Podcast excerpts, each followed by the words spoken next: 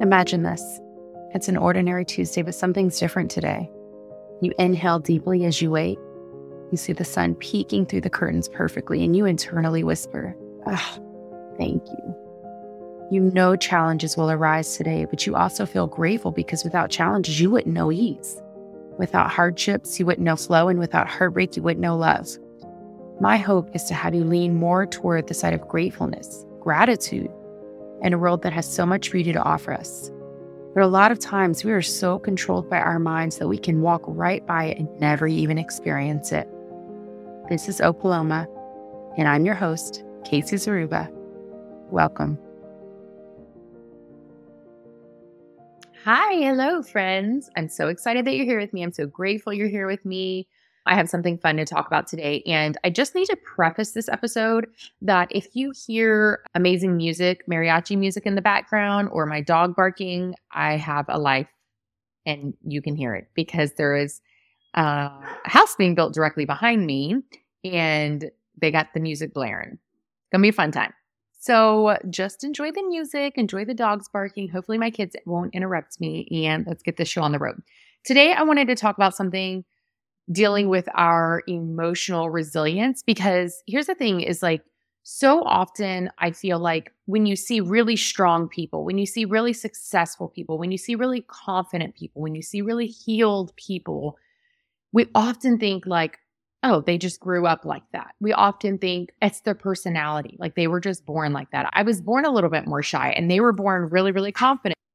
And, you know, I think that when we assume people are just born that way or they are just naturally more confident, we assume everything's a little bit easier for them. And I think that's kind of one, I think it's not fair, but I also think it's kind of an excuse or a pass for ourselves. I am naturally a little bit more confident, but I think that there's always some underlying thing in childhood that made us feel like we had to be that way, right? I know that for me, like when I was a kid, I would always have my family friends, everybody say, like, oh, Casey's the goofy one, she's the silly girl. And so when people say things like that, they're not meaning anything by it. It's nothing, there's nothing wrong or weird about people saying that. That's just like life. We do the same thing about our kids. But it it does label us a little bit and we feel like we have to fit that label. So then, you know, they might have been making that comment for just a moment, but now we feel like we've got to live up to the role. She's the confident one. She's the smart one. She's the athletic one, whatever it is, or he, whatever. And so I think sometimes we give ourselves a pass saying, oh, well, they've always been that way. You know, they've always been really confident. They've always been really healthy or whatever. And I think it's really important to know that when you see somebody really successful in their business, when you see somebody that's really emotionally mature and emotionally available, when you feel like you've met somebody who has done the work on themselves and they're really healed, there is a shit ton of hard stuff on the back end that you're not getting a front row seat to because it's private. And so I think when we see that, instead of having that that initial reaction of they're just that way. We should be like, man, they did the work. Like, I want to do the work too. And it also, you are most likely just going to hear my kids this episode. I've already paused this episode four times and I'm two minutes and 47 seconds, seconds in. But, you know, same thing with uh, what I was just saying when you see someone really healed or successful or whatever. When I first started this podcast, I had made sure my podcast would edit everything out. And she still does edit most everything out. However, I want to start letting y'all know that I'm like building a business and I'm I'm recording and I'm working on this mindset and perspective shift, shifting business while I'm a mom and while I'm at home and while I have two four year olds outside my door. And all through summer, I'm going to do it with six kids outside my door. And so I just want you to never be able to give your excuse of, I don't have help or I don't have this. Like, I am the mom that's like, hey, here's snacks, here's the TV, watch TV, I need to record. And that's just life right now, right? Like, I don't have a nanny. They don't go to daycare, they're in school, and we're about to be out for summer. And so just always check your excuses at the door, leave them there, and build your freaking dreams. So, today I want to talk about seven different ways that you can become really emotionally resilient. I feel like in our day and age, we are all, there's nothing wrong with it, but we are all heavily triggered by things on social media. We are triggered by real life stuff. Like, I feel like our teens are going through one of the hardest seasons that teens will have to go through because they have, I don't know if you can hear my daughter in the background. Sorry about that. But I feel like our teens are having to go through some of the hardest like middle, high school, elementary years that we didn't have to experience. They didn't, we didn't have access to social media. That wasn't a thing then. And so mm.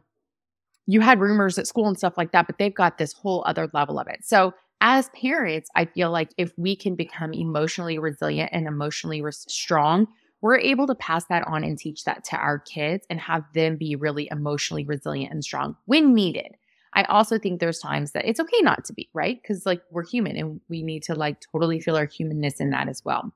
Okay, so let's dive in. The first thing that we can do to be really emotionally resilient beings is simply just leaning into how you feel. So often people run from it. And I'm an Enneagram 7, I'm a manifestor on human design. So it's in my nature, quite literally, to run from pain, run from uncomfortable feelings. I feel things in my whole body. So, like when I feel hurt or heartache, I literally just even saying that word, I felt it. I feel it in the pit of my stomach. I feel it so deeply. For so many years, if I thought something was going to bring me uncomfortable feelings or just discomfort in general, I would avoid it at all costs. If I think something is going to be sad, I don't want to go.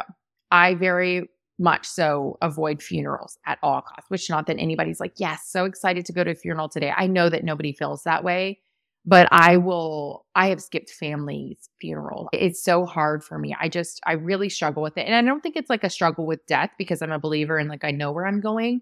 And I, I have a lot of peace about that. So it's not that. It's just, I don't, I don't like sad things. I don't like, I am a happy girl at heart. I want things to be lighthearted, happy. And that's just kind of what it is. But over the years, I've really leaned into feeling the hard stuff too.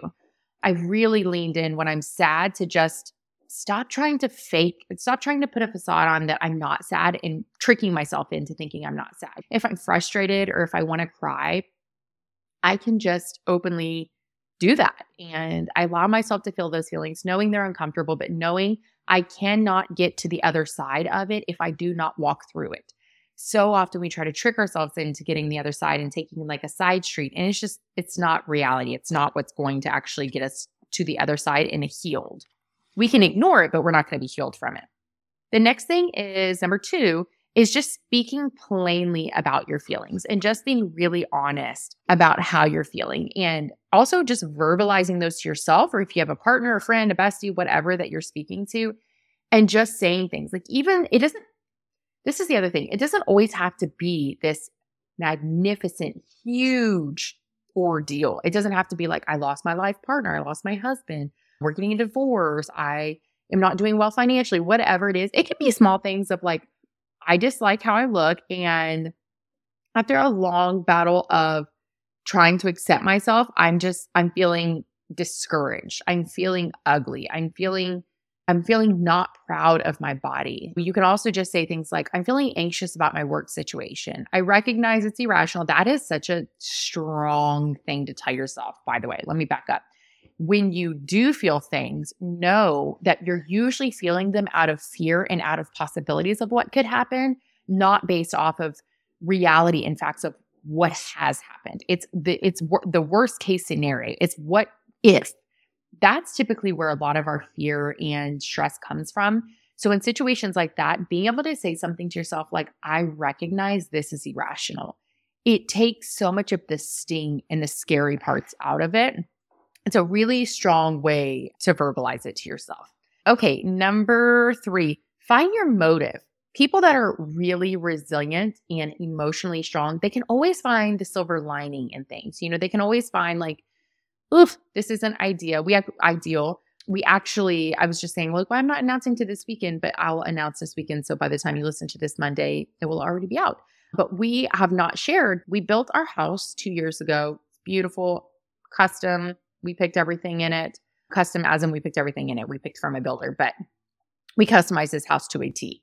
And it's beautiful. However, we just went under contract to sell it and we just went under contract on a new house that we're buying about an hour away in the woodlands. If you know anything about Houston, Texas, we're moving to the woodlands. And, you know, we moved into this house. We love it so much, but it's not it's not our dream house, right? It's not our dream location, anything like that. And we thought the house being so beautifully aesthetic of what we wanted would really make up for the other things.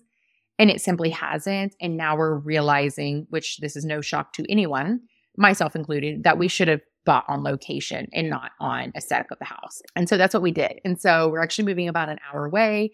The house that we live in currently, our new build is two years old. We are moving to a house that is 53 years old. it's an old Tudor style. We're going to paint, it's brown right now. It is not cute. I'm just, I love white houses. So we are painting it white as soon as we move in. We're adding copper. Just, it's so Americana. Like the whole neighborhood is so Americana. The neighborhood that we're moving into is like my dream neighborhood. It's really mm. the only neighborhood we were, there's so much to the story, but it's the only neighborhood we were interested in living in because we did not want another master plan community, which is what we live in now. Beautiful. It's just not what we wanted. We wanted to live in a in an older neighborhood. We wanted character in houses. And so but this neighborhood is very sought after and these houses legitimately go under contract in 3 days. And we live in a new build and there's tons of new construction. So we knew that our house was going to take longer to sell. It's been on the market about a month and a half or longer to go under contract. And so I stopped looking at houses in the neighborhood we wanted because they would go under contract in 48 hours. So we did not even look at houses until we went under contract on our house. 24 hours later, I flew home. We went and looked at four houses. By the time we got to the first house, there were already three offers on the first house. Like, we ended up picking a house that wasn't really even on our radar. We weren't super, super drawn to it. We went into and it just felt like home. It just felt like the right house. It's cozy we're really excited about it. But it even isn't like dream everything. You know, it, it has darker floors. I don't like darker floors. There's no bathtub in the master. I take a bath seven days a week. So it's there are some things that are tricky. However, I can find the silver lining in so many things. So perfect example, the house that we ended up putting an offer in, there were no offers in on it, which was huge plus because they all go so quickly. The next morning, we'd signed the offer that night. It got sent the next morning first thing. By the time it got sent, they had a showing that morning and they got a second offer. So, of course, my realtor's like, okay, you need to bring your best and final. And so we did, but we were ultimately, we were offering, oh, well, I don't really know if I should share that, but we were basically offering full price and 3% in sellers concessions. And I asked her if I could write a letter and send pictures of our family. She was like, Yes, you can do that. I don't know that it'll really have a pool in this market, in this neighborhood, but yeah, you can do that. So I did it. Ultimately, the the realtor came back and was like, I am shocked. The other offer was better, but the family really wants you to have this house. They raised four kids here. Then listen to this. The neighbor next door has five little kids, five children, my kids' ages, and they really want you to have this house with your six kids. And so it was just like such a God thing, but also like you know, we didn't get those other houses and our house didn't sell as quickly. There was another house we wanted really bad, but our house was not under contract and they wouldn't take the contingency of our house going under contract.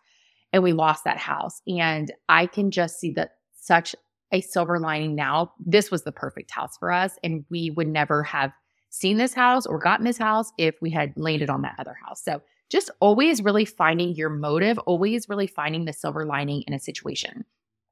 Okay. Number four, learn to like humble yourself. Learn to be laugh about yourself. You know how if you just have like one thing after another, after another, after another, people will be like, honestly, at this point, like all I can do is laugh. Like, how could I even get mad? Like, everything that could go wrong is going wrong. So at this point, I am just going to laugh. People that are able to do that and able to say that they're able to not be so heavily affected by the hard things because they recognize so much of it is out of their control. And once we can grasp that so much of so many things, even the things that you were stressed about right now, so much of it is out of our, even things that I have that I feel a little anxious about right now, so much of it's out of my control. Even right now, like we go out of option period tomorrow so that's why I'm waiting to share. People don't even know we're moving. Um, but once we go out of the option period tomorrow and we're in true like escrow, then then I can then I feel like I will be comfortable sharing because the option period is where people can just back out and basically lose a very small amount of money. So just roll with the punches. Number six. I think I miscounted before. Sorry about that, guys. Let me look actually. Number six. Yeah. Solve the problem. What can you do to actually fix the problem? What kind of action can you take to resolve whatever is really bothering you? You know, and like I was just kind of saying, there will be things that are out of it, your control. So, really recognizing what's out of your control, releasing it, letting it into the universe, it will end up how it's supposed to end up. Let's make a list of what I can control in this situation. The number one thing that we can control, the number one thing that often gets us in trouble or makes things worse or makes things better, are how reactive we are to certain situations. how reactive we are. You get to choose how you respond.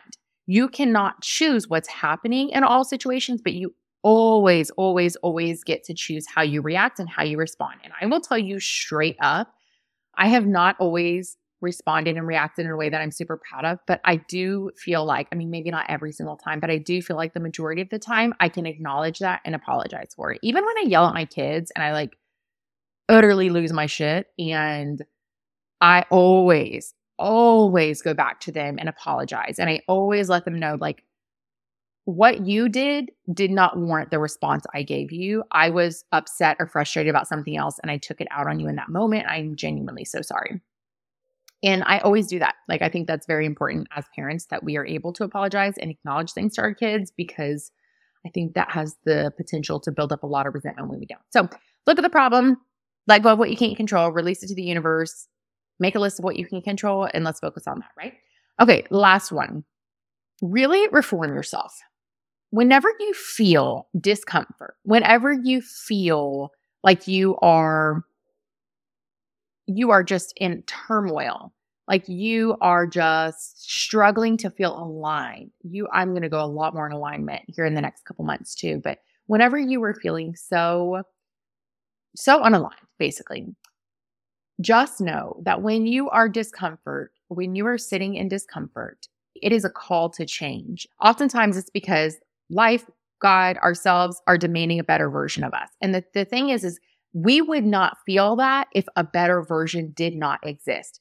A, a better relationship, a better business decision, a better business, a better friendship, a better home, a better life path, a better health and wellness path, whatever it is, just know that if you are feeling called and like pulled to live a life that is drastically or not drastically different from the one that you live, it's because there's a version of yourself that already has it.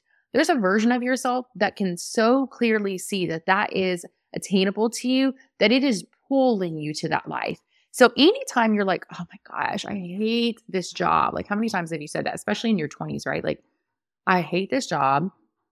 I simply don't picture myself doing this. This actually happened to me and it really changed the, sorry if you can hear my kids right now it really changed the trajectory of like my my business, like what I was going to do for like work in my life. I used to work in the medical field for years and years and years and years. I was a well, that's irrelevant, but I worked in the medical field for years. There was a girl I followed. I might have shared this in one another episode. There was a girl that I followed, and she was a flight attendant, and she would show herself just traveling everywhere. And she was also in her twenties, and I was also in my twenties, and I was so drawn to her lifestyle. And so I just like straight up messaged her. I was like, What degree did you get? What did you do? I, I see myself living this life. I remember just wearing scrubs and being in the hospital and being in surgery. I was a surge tech towards the end and just thinking like, this like isn't my path.